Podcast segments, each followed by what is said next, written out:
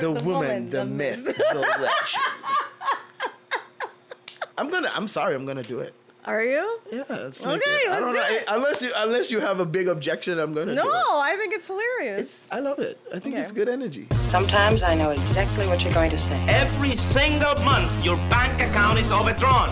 The world is a business. A husband is what's left of a sweetheart after the nerve has been killed. Walking around blindly with dead eyes, following orders, not knowing what they do, not caring. Obey all rules! If you have selfish, ignorant citizens, you're going to get selfish, ignorant leaders. You mean like Democrats? Well, we both agree that must be the reason. Why not let the folks themselves ask for something that they like to hear? We are knee deep in a pool of stagnation. Ah, no, no, wait a minute, friends.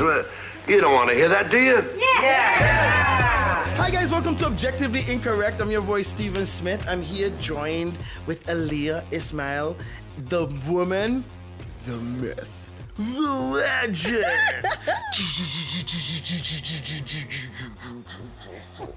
and the crowd goes wild. All right, enough of that. Aliyah, thank you so much for being here. Aliyah is a therapist and she is going to kind of walk me through a bunch of therapy related things. So, um, we're gonna have a really good discussion today because we're gonna be talking about mental health. We're gonna be talking about it from a lot of different perspectives, all different avenues. Um, Aliyah is an amazing resource. Aliyah, thank you so much for being on the show. Thank you so much for having me, Steven. Oh man, this is so good. She smiles and she's like, "That's her name." Like to me, I don't know. Ismail. Ismail. Yeah, that's that's that's we have to live is. up to our names. Yeah, you do. No, normally, guys, we have a fact or fiction section where we ask, where we give five statements, and then we ask the guest Mm. if they think it's true or false, right? But we're not gonna do it like that this time around. We're gonna Not do it just time. a little different. Okay. We're gonna be asking the, we're gonna be presenting the statements throughout the show. All right. So let's start with number one. All right. All right, I'm ready. And okay, let's do it. Let's do it. Okay, so number one. One in five young people aged 13 to 18 has or will develop a mental illness in their lifetime. One in five people aged 13 to 18 has or will develop a mental illness in their lifetime. True or false? I would say probably true. It's 100% accurate. Yeah, I mean, it's a, it's inevitable. I just didn't know exactly what the numbers are. It could have been one in three. I would have said true. Wow. Is it that widespread mental, mental illness among youth? I would say that, especially during teenage years, they're so tumultuous sometimes. Mm-hmm. I think we, we think that mental illness is something scary or something abnormal, but mm-hmm. it's so much a part of our life. We all will go through at least depression at one point in our life. Wow. And so, teenagers, for example, they're in a prime state of development where that could probably happen, where things are going on at home or at school and they're trying to fit in and they're trying to develop their identity. Mm-hmm. And it's also the time when, if they do happen to develop something a little more serious, that's going to show up. Wow. Wow. So, like, in your experience, I mean, I, I don't know how widespread your acumen would be in terms of how long you've been doing it, but is it more prevalent now um, in the youth, given social media and stuff, that people kind of develop more mental illness? Is it that we are moving away from more mental illness, or are we moving toward more mental illness? That's a really hard question to answer because I think what's changed is that we're talking about it more. Oh. So it, I'm sure it existed from the beginning of time, which it did because we know about healing practices, traditional healing practices around the world from all different cultures. So Mm-hmm. these things have existed. They may be they may have been called something else. Correct. Uh, they, the solution will also have been something else, but I think the way that we're talking about it happens to be more pronounced, especially because of social media. People are posting pretty freely about this Correct. stuff. Yeah. So maybe it's just how much we're talking about it.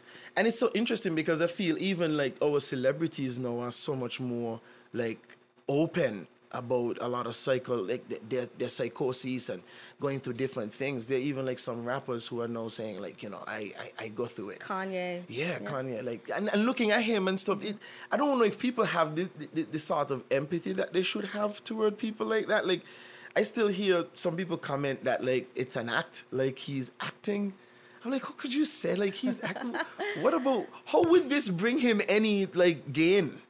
You know what I mean? I mean, do you see that? Like, like how do you, as as a therapist, like how do you view like celebrities who are going through like this kind You of stuff. You know what's really interesting? Artists and creatives do tend to see the world differently. So they may actually they may actually get the diagnosis of bipolar disorder Mhm. a little bit more frequently because in a certain state that brings about they're able to be so creative in that state in that manic state so we don't have to put a label on it but we mm-hmm. can we can notice when we think about painters when we think of van gogh when we think of artists around the world they experience a different level of reality Oh. and so we can either choose to pathologize that and say there's something wrong with them or maybe that's just how they're able to be so creative Like that's like a big part of the creative process for them. it could be yeah Like, let me ask you the question, and this is kind of a broad question here, but how important is it for us to be aware of, of, of mental health and men, mental illness, especially as a community? Because I mean, you've worked in a youth center before and stuff. Mhm. Like, how is it important as a culture, as a as a community, is it that we are aware of mental health and mental illness? Well, I mean, on a general level, I think it's important to normalize it and talk about it because it is so prevalent, because it's so common. We talk about physical illnesses really easily. True. Oh, I hurt my arm. Oh, my my hip is hurting. I have to go to the doctor. But we don't talk about this stuff as much because there is a level of stigma. Mm-hmm. And like I was kind of mentioning earlier when we were just chatting, there's a reason for why there's this stigma. There's a reason for why we don't talk about mental health easily. Well, what's that? Oh, this you ready for this is gonna be a Uh, long let me, let me answer. sit back in my chair Oh, a little bit, get a a little comfortable. Okay. Hit me. I'm ready. All right. so, every culture and every tradition around the world has their traditions of healing. They have, and it's usually includes spirituality. It includes faith. It includes the heart, emotions. It includes the mind, and it includes the body. They've. It's always been holistic. Mm-hmm. Now, when the Europeans decided to colonize a lot, a large part of the world, they came in with their own philosophy that your mind and your body are split.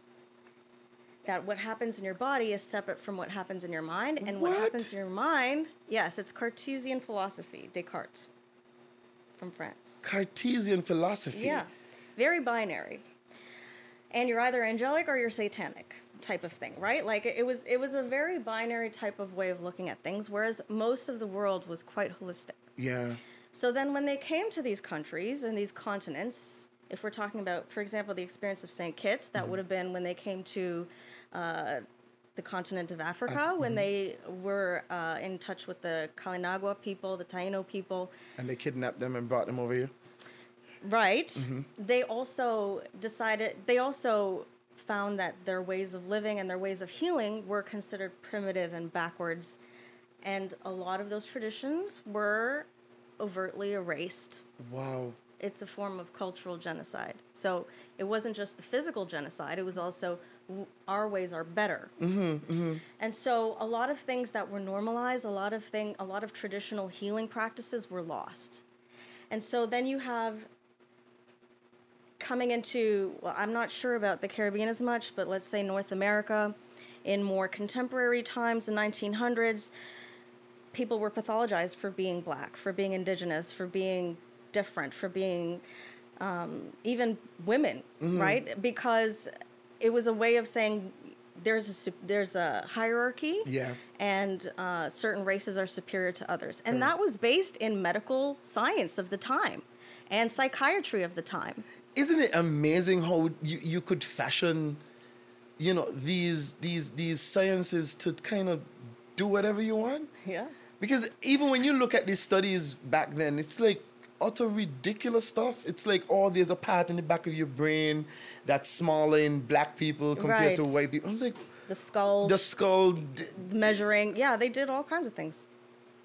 God, okay, car- carry on. I'm listening because So I'm, I'm get so when you mm-hmm. think about it, when medicine and biomedicine and psychiatry was used to oppress people, was used to institutionalize them. If people were trying to start uprisings, they would be diagnosed with something correct. Um, and institutionalized. Or women, when they started to speak out about their rights, were also institutionalized. Institutionalized, yeah. So, from the time of colonialism up into very contemporary times, there's a major distrust of the mental health system. Yes, uh-huh. And so it's science in general, really, general. because it's been used to oppress people so for so long. Yeah. Yes. And so there is that disconnect, right, of why we it's so hard to talk about. But then there's also a part of us that might myself included, from where I come from, a part that's missing around what we used to do, what we used to the ways we used to heal that we're not in touch with anymore. Wow. Um. so the binary principle that the binary principles that you're talking about, because I, I I don't know, I could see them more or less existing in not just like you know like like science, but in in sort of religion in religion as well. In the way that it was practiced. In the way that it's practiced, but even the way that it was preached is that, you know, sort of, you know, deal with whatever you have to deal with, and then you know, at the end of it, you're gonna go to heaven and you're gonna be fine. Like that, that's a very binary, very separatist sort of way to look at it. Like your body is gonna suffer, that's fine, accept that. You know what I mean? You're gonna feel sad, accept that. It's all worth it because at the end, when you die and your life is over, you're gonna be, you're gonna be happy. Like be sad now, you'll be happy later, right? Right. And and I do I do see the philosophy in it on a different level in that sometimes making a sacrifice now makes your life easy in the long run, but that's existed on the plane that you're gonna survive long enough to see the fruits of this sacrifice. Hmm. Y- You, know what I mean? Like mm-hmm. like like if you don't like if if you decide okay today, I'm gonna not eat for you know the next 24 hours or I'm gonna eat only you know cardboard for the next two weeks, right? And lose a lot of weight. Like that's okay, I guess. Like that's a good sacrifice. Peradventure, you live long enough to see it actually work. Right, right. But then the promise is that if you endure this now, you're gonna live long enough to see it work. And it doesn't work. You're 40, 50, and you're still unhappy. Hmm. It just feels like you buy, you bought into something that didn't didn't really work. Didn't really work. But I mean, again, I see the, I see the binary principles. But then how how then? I mean, colonial colonialist that colonialist regime. How did that like kind of mess up our mental health? Like how did that? Cause I mean, that's That's a great question, and there's multiple answers. The first is ancestral trauma. If you come from a history of enslaved peoples, of people that were tortured, of people that were their their traditions, their cultures, their languages were erased. That's a, that's a form of ancestral trauma that gets passed down even genetically. What? Yeah. Yeah. uh-huh. and also sometimes in behaviors Culturally. but and culturally but the part that is also missing again we can talk about it as mental health but it's like being in touch with your roots again is healing being in touch with what you've lost being in touch with ways of healing that maybe that don't necessarily fit the eurocentric framework you know maybe for example in the caribbean way dancing and liming is healing oh wow. uh-huh. and you know, it's so interesting that they're coming out with studies now that trauma is stored in the hips. And the way to release it is moving your hips. And what do you do in the Caribbean? No way. That what? Yes. It's very backwards. They come they they see these cultures, they say, "Oh, you guys are backwards." Then they come up with new research and say things like, "Oh, meditation is great. We should do all this kind of stuff." People have been doing it for centuries. And before they thought it was weird and Yeah, satanic, yeah. and then they say, "Oh, this is great."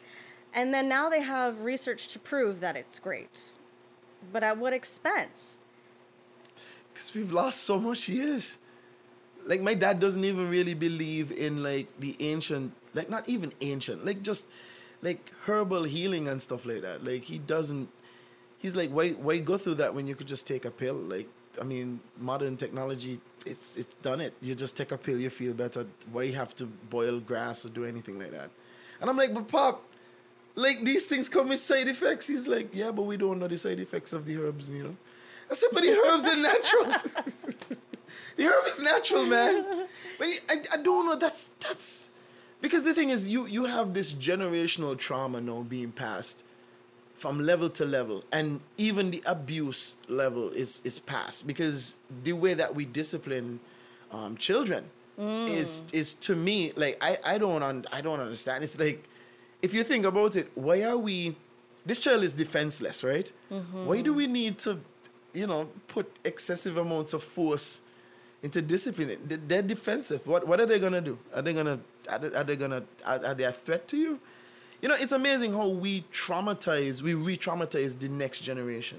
You know, when I was growing up, corporal punishment was still very much in school. So when you did something bad, they would mm-hmm. literally have a teacher with a belt that would come down and beat you in front of the entire class. Right, right. So imagine the levels of trauma that you are you're experiencing. You're not only being embarrassed, but you're being hurt, like literal physical wounds, and the scars of like authority. Like, how do you look at authority, Mm-hmm. when you've been oppressed, like lately? Like you know, Right. like, how how do you even connect with the previous generation who allowed this to happen?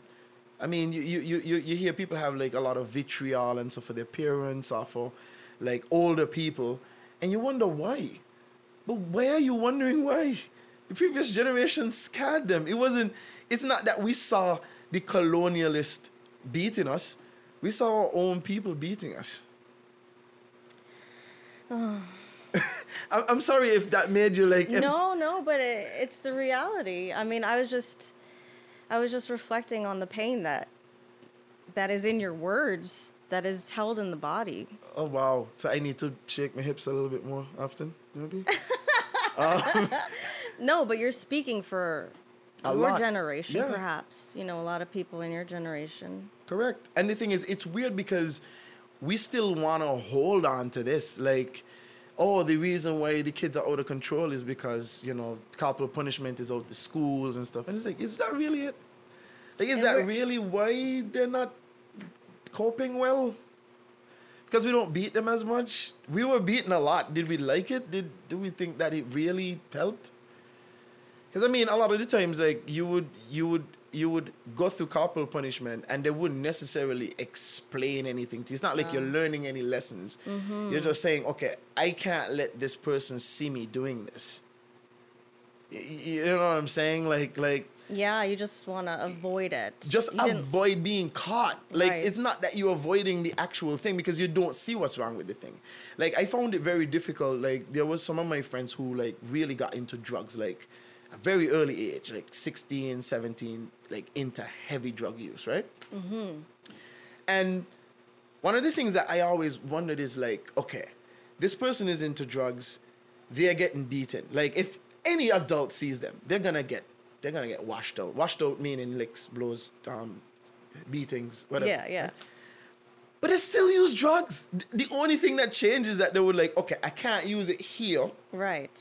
But I'll just use it behind the wall over here. you just learn to be smarter. Correct. I'm not gonna get caught. you know what I mean? Like even even as a teen, like sexual endeavors was like that too. Like people having sex is just don't get caught having yeah, sex. right, right. Because if you get caught, you're gonna get beaten. But it's not like you're gonna learn why this is wrong, Right. Or why this is detrimental to your own like you know development. You don't. Sure, sure. You just like just get beaten. And the parents feel great. Like I sure they feel like, yeah, man, I gave him a yeah, set him back on the right track. No, you didn't. You just took out your frustrations on a defenseless child. There's a lot of pain in my words for sure. I'm looking at you and I'm like, oh God, what is this? Um, there's a, there's a lot here. There's a lot, yeah. I had one experience one time. I went to the UK with my mom, um, and we went to this amusement park, right? And it's the first time that I experienced racism in any way, shape, or form. Like, like racism in such an overt way, and it wasn't even. I mean, I had to think back on it to really realize how much it kind of affected me. But Yeah. so we went to this amusement park, and it was me, my mom, um, and my brother, and my sister, who was in like she was in a stroller, right? And they went on a ride, so they filled the ride. Mm-hmm. So I stayed back and said, okay, I'll go with the next ride. And this thing could like hold like I think it's like twelve people. Like it was like a roller coaster water packy thing, right? Pat, roller coaster pat water park. So they went ahead of me, and I jumped in, you know, in the next ride thing. Like Twelve people could hold on this thing. There's a line that is going back like man, it would take you at least 30 minutes to get on this ride, right? Okay. And I jump on I'm thinking, okay, well, you know, these people are gonna uh, just jump on, and it's like all white people behind me, like all white people. Nobody jumps on the Oh. ride. Like nobody. And I'm looking around like, and the guy is like, anybody else? Because he's like, nobody jumps on this thing, right? And, And you were young. I was like, I was 14 years old. And I, I didn't understand it. Like, No. I, I was like, yeah, but it's, even if you don't want to sit down in the same row as me, there's like several rows behind me. It's like two people per row. And 12 seats. And nobody gets on. Right? And I didn't internalize it at that point. I felt like I just like, okay, whatever. But then like a couple of days and I was like, nobody got on this ride. What the hell? right. And I, t- I told my aunt about it, and she's like, "Yeah, they don't really, they don't really like us up here." I'm like, "They don't really like us." How heartbreaking is that? It was weird. It was weird, and it's like, you know, you're in the UK. I guess you shouldn't really feel too too weirded out about it. They don't really, yeah, they don't really like, you know, they don't reach for other cultures there easily. They're very, you know, xenophobic. I find at least very xenophobic, right? So you shouldn't really feel weird. But I was 14. I didn't understand the cultural, that much of the cultural differences that exist between, because when they come here, we treat oh, them Oh, of course. wonderfully. So it's, it's like all inclusive. Yeah, sure, you could come. Of course you can come, Timothy. Yeah, yes, have fun. right? um, but it's like it's like yeah, that that was weird to me. It was strange. That you're not extended, not even not the courtesy, but you're treated so badly. Correct. Like like it's like a like a sort of like alien vibe. Like Yeah. like you would catch something if you're too close to me. Yeah, it's weird. It's weird. I don't know. I It's don't a know. hard lesson for a 14 year old, right? It is, but I, I guess I guess in the reality of what exists in our world, it, it, it probably is a lesson that you you would have to learn, like to to be able to experience that and not respond, you know, in a in an angry way or like or anything. Like you, you you have to be able to be kind of bigger than that situation, which is a lot to ask. That's a lot to ask. I was angry for a long time and I still am. oh, you are. oh, yes. therapy. Of course. I think one of the things that I learned recently is that therapists also um, have issues. Like, like, I thought, like with knowledge, like yeah, man, you beat that. I mean, some you know, with injustice, I don't know how you can't be angry. And anger is not. It can be a really useful emotion. Tell me, how could anger be a useful emotion? Well, with anger, this is how we defend ourselves. This is how we rise up against depression. This is how we make changes in our lives, whether it's a toxic relationship, whether it's um, revolution, whatever it is, um, changing a job to, you know, leaving one for another. It's anger can be a great motivator. Or to, to get you from one place to the next. Yes. Mm-hmm. I don't know. We why do we see why do we then see anger as such like a dangerous a dangerous thing? I think people try to stay away from it. As much as because it there are situations where it's been channeled to hurt other people. Mm-hmm. So it does depend on how anger is channeled. So channel it for good. It totally can be. Like that that's how we we, we raid the streets and throw up a placard and said, change the rights. you know? fight for our rights. You know? Yeah. I, I, I don't I don't I don't know. I think I think there's there's sometimes so much trauma associated with like visualizing anger that I think a lot of people try to stay away from it, like as mm-hmm. much as possible. I see it as a sign of weakness, or, or, or not weakness, but something to be feared. Right. Because if you've been hurt by somebody who's been angry, you tend to like want to not, you know, even like Not allow. be like that, yeah. yeah. So you see anger as like a problem. yeah, I know. It's got a really bad rap because of that. But it's so necessary. Like, it's a necessary part of the grieving process. Mm. And we all go through loss, right? Whether it's the loss of a hope, a dream, a job, or a person through death, anger is such a natural part of the grieving process. It is. Oh man. Okay, cool. So we're gonna Oh, go. yeah. Yeah, it's, it's getting deep. It's getting deeper here. Um, I, I think I'm saying a lot. Um, number two. All right. Um, Alzheimer's is the leading cause of disability worldwide. Alzheimer's is the leading cause of disability worldwide. Worldwide. True or false? Wow. I honestly don't and know the has answer to. to this question. Aliyah is thinking about it. She's she put up her thinking hands.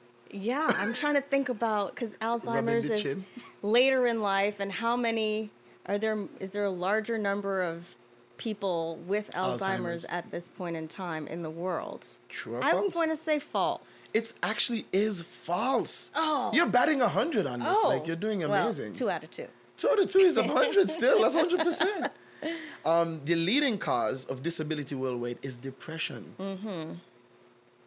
Why are you not surprised by this? Oh, I didn't. I, I wouldn't consider it a disability, but yeah, the, this, that is the most common thing. Everybody in their lifetime will experience depression. Everybody. And if you tell me you don't, I think you're lying. At some point in your life, Uh-huh. I think people might experience. It doesn't have to be severe, but some form. There's mild. There's moderate. I think at some point people are going to experience it. It's just a natural part of life. It's just like saying some at some point in your life you're going to get sick. You're either going to get a cold, you're to get the flu, you get pneumonia. There's different severities, but of you're it. to get something. You're gonna get something, yeah, yeah. Oh man, like like I, I don't know. Is it is it that depression? And this is probably a terrible question to ask because I don't think it has a real answer. But is depression worse as you get older? Uh, is it is it is it is it less bad? Like like, like- as you get older, like, as you get- elderly. like as you get older, like adulthood, like compared to being a child. Hmm. I would say that when you're a child, you don't have the coping strategies or the language yet sometimes to express what you're going through. Mm-hmm. So it may people may not recognize it in a child or they may not be able to communicate what they're going through whereas adults probably have more resources available. Mm-hmm. I'm just, you know, Like gathering off the top of my head. But at the same so- at the same time, people who do try to end their life are usually adults. Adults, yeah. Yeah. And and the thing is, I don't know if the weight of depression as you get older, like, is is is worse, because there's more input for depression. Like, like I don't know if there's more. Maybe I'm not saying the right. Maybe. Or is there more stigma? Like you can't talk about it, or you seem inadequate, or you feel less than because you're depressed? Yeah, like like and and maybe you feel like you shouldn't be depressed. You know, like Yeah, there's the guilt. There's the My life guilt. is good. My parents worked yeah, hard. I eat have every day. Mm. You know, or I, I have some place to sleep. Like, why am I de- like depressed? You know what I Mm-hmm. mean? Like the other day, I did this this um interesting um little social experiment in my small little group of friends. Oh yeah. Yeah. And basically, I asked them, like, when you're at your lowest point, like, who do you reach out to? Right? Like, who do you reach out to when you're, you're in your lowest point? Right? And I was really surprised with some of the answers. Like, most of the females, right, they had, like, like choices, man. They were like, I could talk to my sister, I could talk to my mom, I could talk to my boyfriend. God came Yeah. up a lot, um, which Yeah. is fantastic. Um, but there's so much different avenues that of people that they could reach out to. When I got to the guys now, most of them had maybe one person. Some of them had nobody. Mm-hmm, and that was like, yeah. so if you're at your lowest point, it's like nobody cares. And I have to admit, like, like some part of me, I, I resonate with that a lot. Like, if I'm going through my lowest point, I tend to try to get out of the lowest point before I speak about it. Like, I'm not like, hi guys, I am so depressed. This is killing me. You know? Right. It, it, which is, ba- I think is awful. But to not say, because if you need help, I think you should, you should definitely go out and get it. But for me, it's like, if I'm at my lowest point, I just tend to want to be by myself and mm-hmm.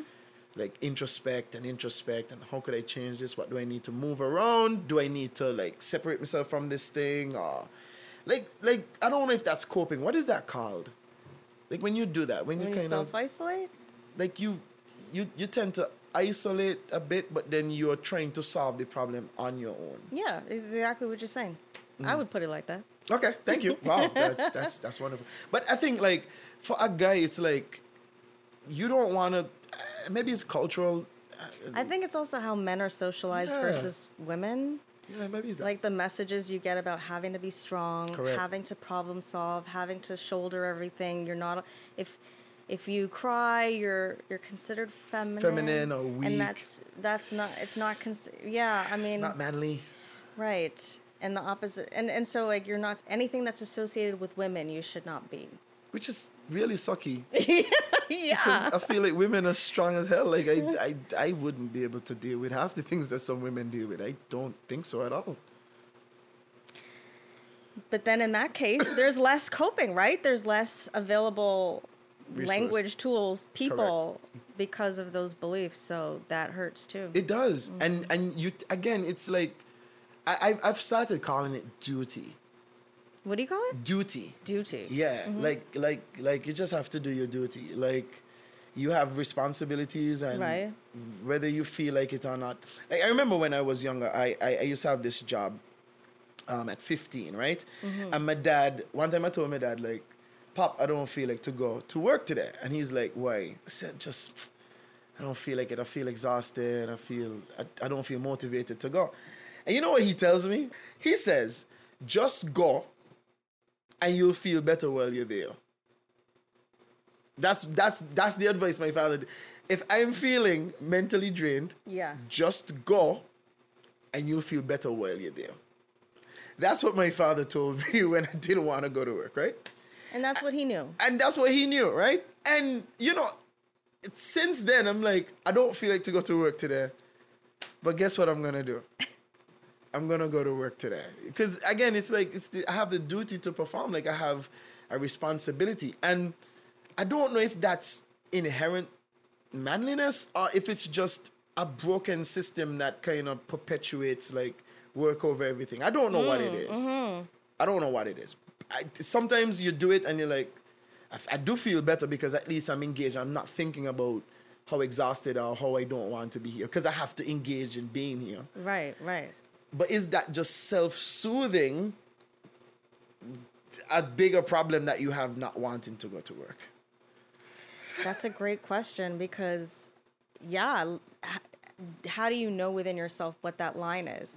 Because, sure, there may be instances where it is good for you to go and distract th- through work, but then when are you doing it at your own expense? When you're pushing yourself, capitalism, whatever it is. Um, Make this money. I don't know. What is it? I, What- I think I probably both, but how do you know inside yourself which one it is? one I think is, yeah. that's the that's the part that everybody has to figure out. it's tough. It's tough because sometimes it's like, sometimes it's like, okay, I'm doing my duty, but if in case of the in case of the little experiment that I did, like, you know, like if you're doing your duty and you are like a hurt soldier, like, and you have nobody to to reach out to, like, that's not mm-hmm, mm-hmm. it's not good either. Like you you're mm-hmm. cultivating a community that exists thinking that you are infallible and that you're all strength and that you're all courage and stuff. But it's that's not true. Like you are you you do have weak points. You do have points where you need Yes. help and an ear and so but you don't have any resources to reach out to when you're at your lowest point. I think that's something that that needs that needs to be like addressed. Well, you're doing it now. oh wow. There, there we go.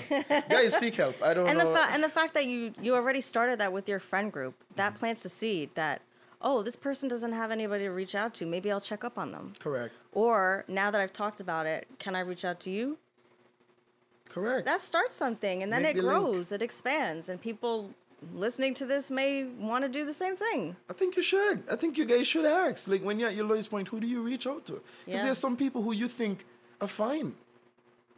Like I don't know. I, like like I was surprised by the people who said that they didn't have anybody. Like, and the reasons that they gave was that nobody cares. Like nobody wants to hear about me and my problems. Like that was the mm-hmm. that was the kind of responses I got. And I, I I was I was like, but I see you as like a superhero. Like you don't ever look sad or anything. You know what I mean? I've never thought about you going to a lowest point at all. so the fact they they admit it is a they acknowledged it that's a big deal Yeah, I do think though that like when you when you're when you're doing stuff like WhatsApp and stuff like it's so one on one. People tend to be a little bit more open than they would normally be in a group. in a group Yeah, right, right. like I don't think like if you ask this question among men in a group, that they would be as open. Mm. They'd like, yeah, man, I'll just talk to somebody. Oh, they, they would brush it off. Like, Right. eh, that's not a real question. But like, if you ask them like on a status or something and they respond, it's like, yeah, who cares? Like, I don't have anybody. That's weird. That's weird. And again, no woman said this Yeah. at all. Like everybody had somebody. Oh, I have my husband, I have my mom, I have my brother, I have my friend Sophie. That's weird, man. It's it's it. I, I don't know. I I don't know if it's a bigger it's it's root to a bigger problem, but it's just interesting to me those findings. Yeah, de- definitely a gender socialization thing. Thing, yeah, Yeah. Men men be self reliant. That's what they tell us. All right, number three. We're almost done. Wow, this is Okay. crazy. Uh, number three, almost done. That's like mid. all right, half of all mental illness. Well, I think you answered this before, but let's it's here, so let's talk about it. Half of all mental illnesses show early signs before persons turn 14 years old. Half of all mental illnesses show early signs before a person turns 14, 14? years old. No, I would say that's false. It's true. Before 14, Before 14. onset of like diagnosable illnesses are at least 17. Maybe I, maybe there's something out there I don't know about. There's a lot I don't know about. and they even went on to say, and three quarts of mental illnesses begin before age 24. Yeah.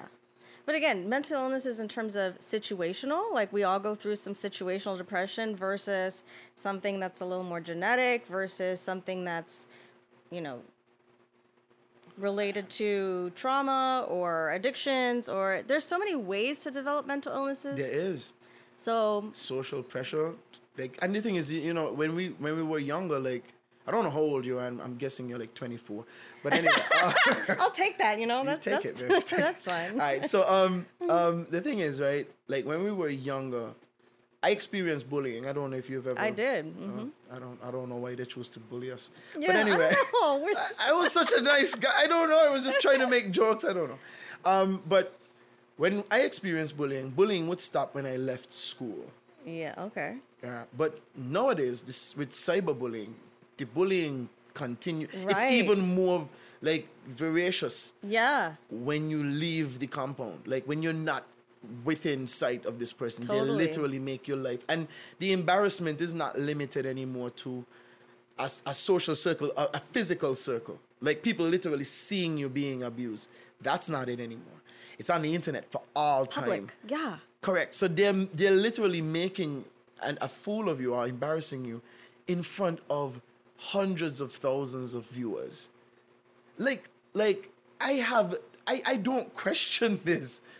Why why wouldn't you develop like symptoms of serious mental illness like before you're 14 when you're using computers and stuff when you're 3 years old? Right. You, you I, like it, it astounds me how a three year old could navigate around a phone better than their mothers and fathers. Oh, like for sure. at three. At three. What are we raising? By the time you're 34, you should be solving cancer. Like, like, like with the levels. Like, I never had this. Like when I was growing up, we watched TV. It was like a very passive. eh, Put on the thing and go outside and play bat and ball. I remember the dial-up internet. You had to wait. I didn't even experience that until I was like, what, like 17, 16, yeah, much older. 15, 16? Mm-hmm. That's when I first learned about the internet. At that time, my father was paying for 10 hours a month. Can you imagine? I it cannot oh. now? imagine Oh. this now. 10 hours? What is 10 hours? I use 10 hours in a day. Like, and that's not even a nice thing to say, but I'm on the internet all the time. I'm on the internet right now. We can't not be anymore. like I don't know. As a therapist, how is how do you think this is gonna affect us? Because if I leave my phone at home, I don't. I feel completely like, like this- Naked? like naked, and like I'm going through some weird withdrawal here. Like It's become an addiction. it's becoming an addiction. Like we we get so fired up now, right? If if the power goes Mm-hmm. and there's no internet and there's no way to charge the phone, it's pandemonium. for sure. Like, how dare you? How dare you turn my internet off for my, my power off for 24 hours? I have to charge my phone. Stop it. And you'll get you'll have so many missed calls and messages. Like, Correct. and, and the thing is, when you have it, like there's not that many missed calls or messages. but it's like just the, the, the fear of missing out, like this Yeah. FOMO level Yeah. every day. Like, how is that? I mean, how do you see that kind of playing out on the consciousness, like culturally? How is this gonna, how is this gonna affect us? Like these things that we have glued to our hands. I don't have all the answers. The ones You don't have the answer, No, Sway. I mean, what I do see is, well, people feeling socially isolated because you're not connecting on a human level or a person to person physical contact as much necessarily, but also the lack of balance. I think that's mm. that's something maybe we we could work a little harder with having more balance in our life in terms of social interactions, being in nature, connecting in different we want to be connected. And so technology is such a great for way for us to connect. connect, yeah. But it's not always the type of connection that we need. We it's not the yeah. only type of connection we need. It's true. We need some of us need spiritual connection, some of us need human physical connection, Connection, correct. Contact um, with our surroundings, whatever it is. So I think it's just about how do you balance your connections. Yeah, how do you do like how do you balance it? I think you're right. I think do- you're right because uh, the, the digital is not enough. Like I don't know if you've ever been in a long distance relationship. You have a, a, a lot. We're not gonna get into anything like that Okay, right now. okay, great. I'm sorry. Um, No, that's all right. I, I don't think I don't think I, I've been in a few and I don't think I could do it anymore. I, Mm. uh, and I think people what people want is they want a safe distance away from hurt. They want a Mm-hmm. safe so they could always say, I we're not together. You know what I mean? They, they want to be so fluid in the situation that if this goes south, We have an out. I, I was never here. Yeah. Like I was an assassin. I was in, I was out, I, I was never here. And I find it being more prevalent now, even in the dating market. It's it's very like younger women, especially, just just like, like what? Yeah, we ain't gonna go nowhere. It's like, and I don't know. It's, it's like it's like the pleasure. Let's beat the pain with pleasure, right? As much as possible. Right. Let's just get as much pleasure. Let's let's get That's high That's a good way of putting it. let's have as much sex as possible and just beat the pain just beat it i'm not gonna and, and pretend that we're in a relationship but not really call it what it is like we're gonna have the back and forth we're gonna be texting all the time you know what i mean and we're not gonna give it no label the respect that it deserves. no, we're not No. gonna give it the respect that it deserves. And it's weird because then, if there's no buying, especially I don't know, I don't know, I can't speak for women, but if there's no buying, like there's also no commitment. There's nothing. There- there- There's we could spend three years doing this, and it results in us not being any closer as as a Before. couple. Yeah. Uh, I know. It's messy. It's very messy. Maybe I was born in the wrong time. Maybe I needed to grow up maybe in the 60s or 70s where like the first woman that you fell in love with, you just marry. and then we'd work it out. That Didn't used to work out so good for the women, no, though. No, no, Not That was in those alright. That was a bad time. I don't think there's any time in history where it worked out well. But it raises a good question. Why are we so afraid of pain or, or getting hurt when that's such a human, natural? It's, it's almost like there's something wrong with you if you feel hurt, or if somebody did you wrong and, and, and you feel hurt. There's there's this like, as if there's something inherently wrong with you. And there's nothing wrong with it. There's nothing wrong with you. there's a lot of there's a lot of learning from hurting. There's a lot of you had a breakup and you need to reassess and reevaluate and readjust or accept Yeah. that life doesn't happen the way that you want it to happen all the time. It's or accept or forgive. Like forgiveness is learned mm-hmm. through pain. Like how do you forgive if you were never hurt? How do you grow? How do you grow as a person without like being let down and disappointed sometimes? I'm not saying you you need No. that's not what I'm saying. I'm saying in spite of, not because of. Yes. Like I am. You're not glorifying pain, but you're saying, yeah, like It's a natural part. Yeah. Like babies fall down all the time. They cry and they get up and they walk. It's not as a result of somebody kicking them down or wanting them to be punished. It's You know, maybe you're making me think. Maybe this is uh, the reason why, like you were saying, beating the pain with pleasure. Where there's this lower tolerance for distress at all. We're not supposed. Teachers are not supposed to correct your your child at Nonsense. school. Um, your child needs to be comfortable at all times. times, if I don't get the iPad in five seconds, I'm gonna cry, and I'm then some. You know, I don't know. Is there is there like a, an entitlement that we have to be happy all the time? All the we have to be comfortable all the time. Yeah, and it I think it it erodes I think what makes humans great, which is discipline.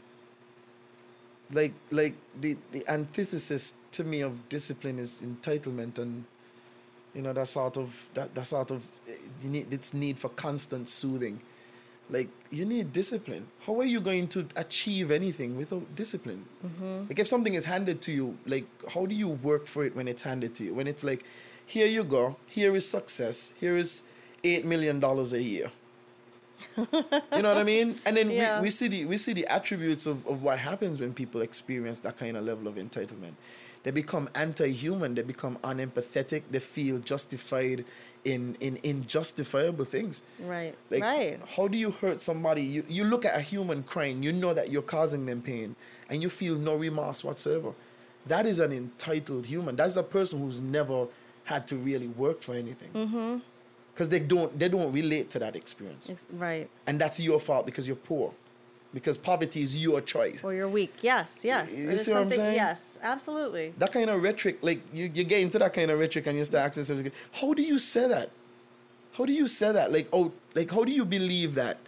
And you realize you have to believe that in order to do certain things, you have to believe that people deserve things happening to them. They Right, deserve right, poverty. right. You're a lower human being than me, so therefore you should be poor. Mm-hmm. You should live in the slums. I should continue to pollute your water because you're you're a substandard human being. Mm-hmm. The only way to believe these things is if you ha- you have to erase the you have you cannot be connected to humans. You have to be something else.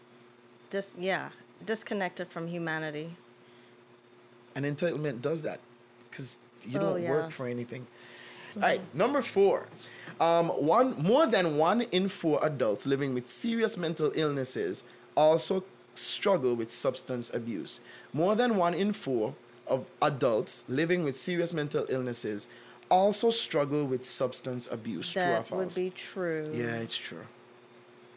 That is, that is awful. That is. Awful. I was actually having a conversation with somebody about this. I mean, numbing the pain. Again, if you can't talk about it, if you don't know how, if you don't have the support system, if it really if it was that bad, if that's what was modeled at home, drugs is a good way to numb. numb it. Yeah, numb the pain away. Yeah, for sure. and just addiction in general like i don't know i don't know if you you've realized it in, in your you know in your practice but like even like addiction to pornography and sex mm-hmm, and yeah. like people get addicted to like everything now it's like everything is like i need to do it i need to do it i need to do it all the time all the time it's just hyper This dopamine addiction. Like yeah. I need to be again, I think it's this belief that we're supposed to be happy all the time. But we're as human beings, we're not I don't believe we're designed that way. i don't believe so either We're not designed to be happy all the time. I don't believe so either. And, and and I think like even rampant consumerism, like we're buying things to be happy. And I don't know if we realize like how short of a happy like how short of an experience that sort of happiness is. Mm-hmm. Like a billionaire would buy like a yacht and is completely like unenthused by it in like what, like an hour? Like a day? Maybe? Like like it doesn't bring any fulfillment. It's just the fulfillment sometimes for me is it, I've never bought a yacht, so I don't know if it's fulfillment is a, I, I'm not gonna pretend on You this know, I- podcast. For scientific purposes, you know, I, I can someone can loan me some money for a yacht just to see what ah, it's just like. to see what, Just it's, to see like. what it's like. We need to get Aliyah a yacht, guys. Yeah. If you're out there listening, she This needs a yacht just for scientific, Scientific reasons. She needs to do this study. It's gonna be for the good of mankind. but it's true. Like, like, like, I'm gonna just use um, my own experiences. Like buying anything. Um, In the Caribbean, you have to kind of wait for things Yeah, to, to, yeah. to get here, right? Uh-huh. Um, it's not like Amazon to their shipping, it's more like a week, right? But anyway, I found that my enjoyment or like my anticipation of the thing is much more full, like not fulfilling, it's much more in like I feel much more enthusiastic in the waiting period for it versus the actual having of it. Oh, yeah, the delayed gratification. Correct. And when I get it, it's like, oh, it's here. Okay, good. Because you already have it. There's no more excitement to like, yeah. It's like, okay, I'm gonna get a cat tomorrow. Oh my god, I can't wait to get this cat tomorrow. It's gonna be great. Okay, it's gonna be awesome. It's gonna be awesome. And you drive the BMW for like literally, it's like, okay. It's mine now. Like I don't have like like other people would look at it and say, dude, you drive a BMW, what the hell? And he's like, Yeah, man. And you're so cool and nonchalant because it's already in your possession. There's no more anxious there's no anxiety not Oh, anxiety yeah, no better. There's- There's no anticipation. anticipation anymore. The anticipation is the rush. Like it's like Mm-hmm. Okay, I'm gonna get it now. I have the keys, I'm gonna turn it out. Oh my god, that's so good. Okay, I'm good now. I don't know why that's so symbolic of other things, but okay. Um, all right, number four. Um, one more than one in four adults living with serious mental illnesses also struggle with substance abuse. More than one in four of adults living with serious mental illnesses also struggle with substance abuse. True or That would be true. Yeah, it's true.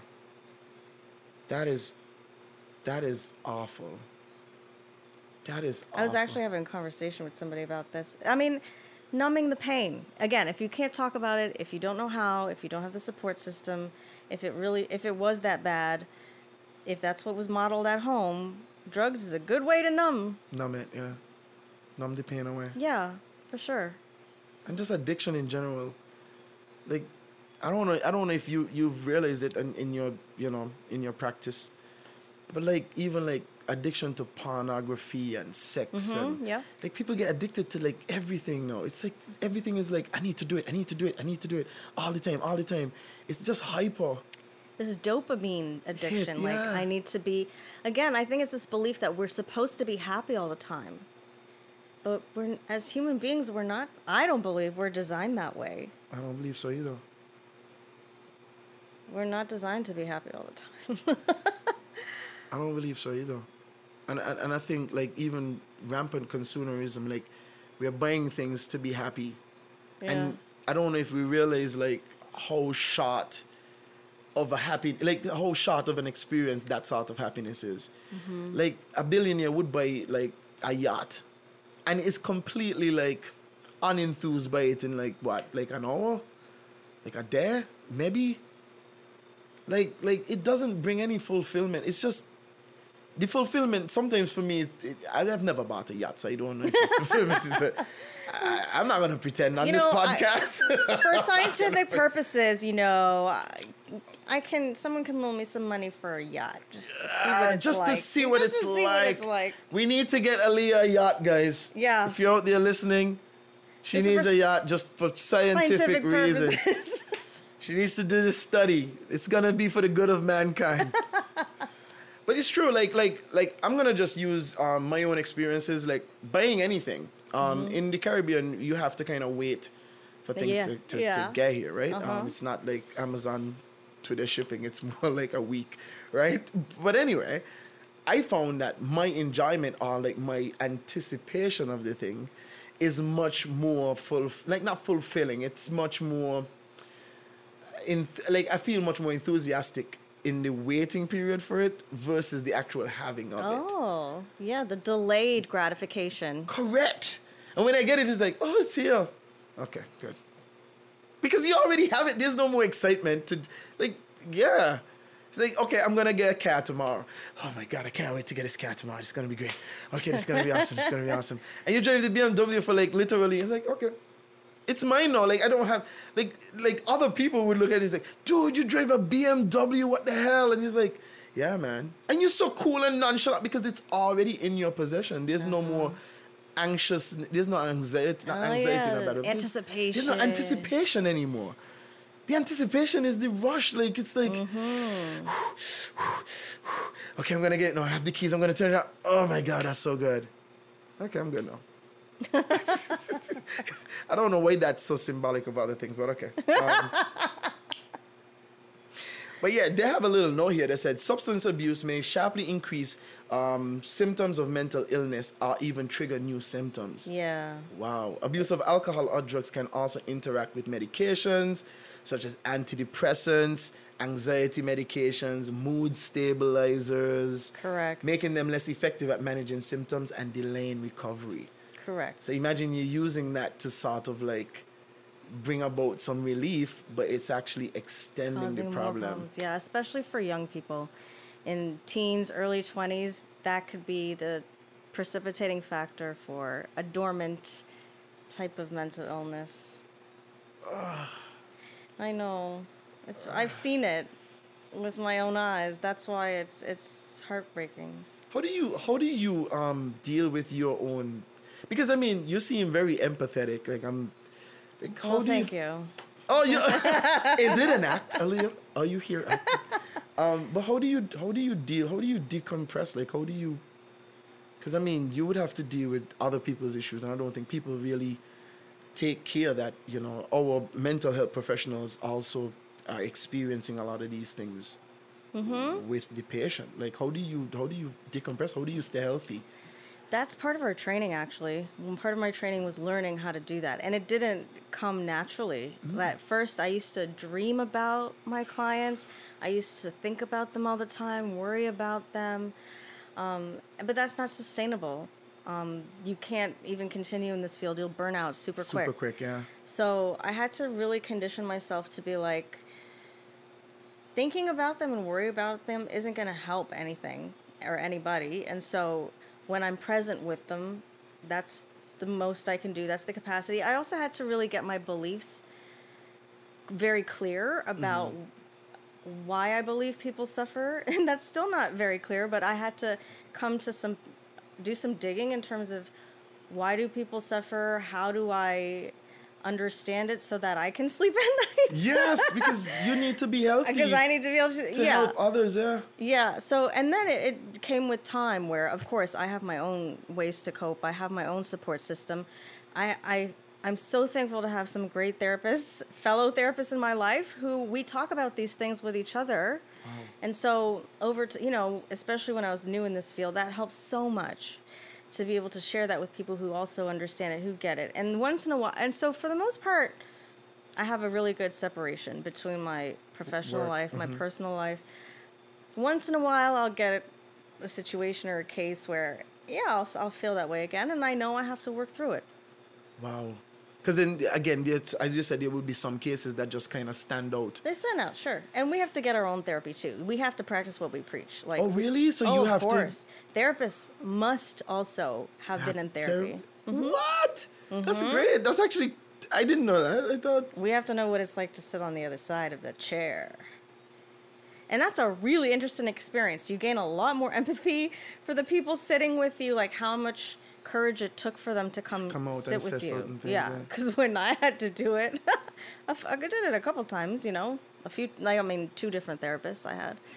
Yeah, and that experience was just like it was hard. I think I think that's why people don't want to go. Like, is it? I think sometimes people are afraid of the the answers. You know what I mean? Like like like like to be courageous and to say what's going on with you. Like, do you really want to face that demon at all? Like Mm-hmm. like sometimes it just seems like it's easier to just not face it. Sure. It's like like I, I Yeah, know. it is hard. It takes a lot of courage, courage. Yeah. Like, to do I really want to? to be ready. Yeah. Do I want to? Do I want to? And do this? then you're going in front of a stranger. Like again, this is a very Eurocentric model of healing, Mm. and so a lot of us people, people of color, are trying to hybridize, I guess, Yeah. Traditional ways or collectivist ways with this type of talk therapy because it, Mm. it doesn't fit everybody, and it shouldn't. It wasn't made for everybody, True. Some people rather go to church and just like let the Holy Spirit and if that works for them, so be it. I think it. I think. I think we don't play a lot of these things. Like like we, like I go to a Pentecostal church, right? And Mm-hmm. I, I see it different. Like the older I get, the more I see it different. Like it's catharsis for some people. The release of of praise and worship and You know, even being filled with a Holy Ghost. You know what I mean? That Yeah. could kind of mm-hmm. allow you to just get rid There's of some of that energy. It's a to it. physical, yeah. Yes. It's not. It's not just saying things. It's like there's an affirmation to it, yes, but there's also this physical relief. Like I would see women like like throw themselves in the air and like roll around on the ground and scream and Mm-hmm. cry. Like we don't know what they're releasing. Like we don't know what they're dealing with. They could be dealing with some serious and usually they are dealing with some serious, thing, stuff. yeah. And the words they, they don't have the tools to start expressing exactly what's happening and why they feel the way they feel. So the screams and the being filled with the Holy Spirit and all of that, it it, it that could be what keeps them sane. Yeah, absolutely. All right, Aliyah, we have one more and then Okay. okay, let's do it. All right, Bring it on, five. bring it on. Number five. Okay. A study found people with mental illness tend to be more violent than persons unaffected. A study found people with mental illness tend to be more violent than persons unaffected. True or false? False. It's absolutely false. It's 100% false. It is 100% false. People with, men- with a mental issue are, gener- are generally non-violent. Let me say that again. People with a mental issue are generally un- non-violent. In fact, only 3 to 5% of violent acts can be attributed to people with a serious mental illness. Mm-hmm. And that's the truth. School shooters are not mentally ill. Oh, I know that's controversial to say. Say it again! I didn't know that either. I thought they were definitely, definitely mentally ill. I don't know why. Like, we just, yeah, you gotta be mentally ill. Like, if you're gonna kill that much people, like, something has to be wrong with you. I mean, pe- there's a lot of people that may disagree with me. And the research, pers- the research that I've done, I would say that they're not. Um, I would say that it, it's attributed to ideology. Oh, They're indoctrinated, usually on the internet, Uh-huh. um, by incel groups, white supremacy groups, other types of groups that have a specific ideology, and they're encouraged online. They're not. I, they people think they're lone wolves, or that they're they're isolated people. They're not. They have an army of online people encouraging, encouraging them them. Yeah. and and giving them tips and th- and so there's there's some people out there who you know I don't know what the profile is, but they it's not a lot of people like you were like we saw who are mental who have mental illness are not necessarily violent. A lot of people who are bullied don't always bully people. A lot of people who are sexual abused don't always go and abuse others. Um, sometimes it happens, but not always.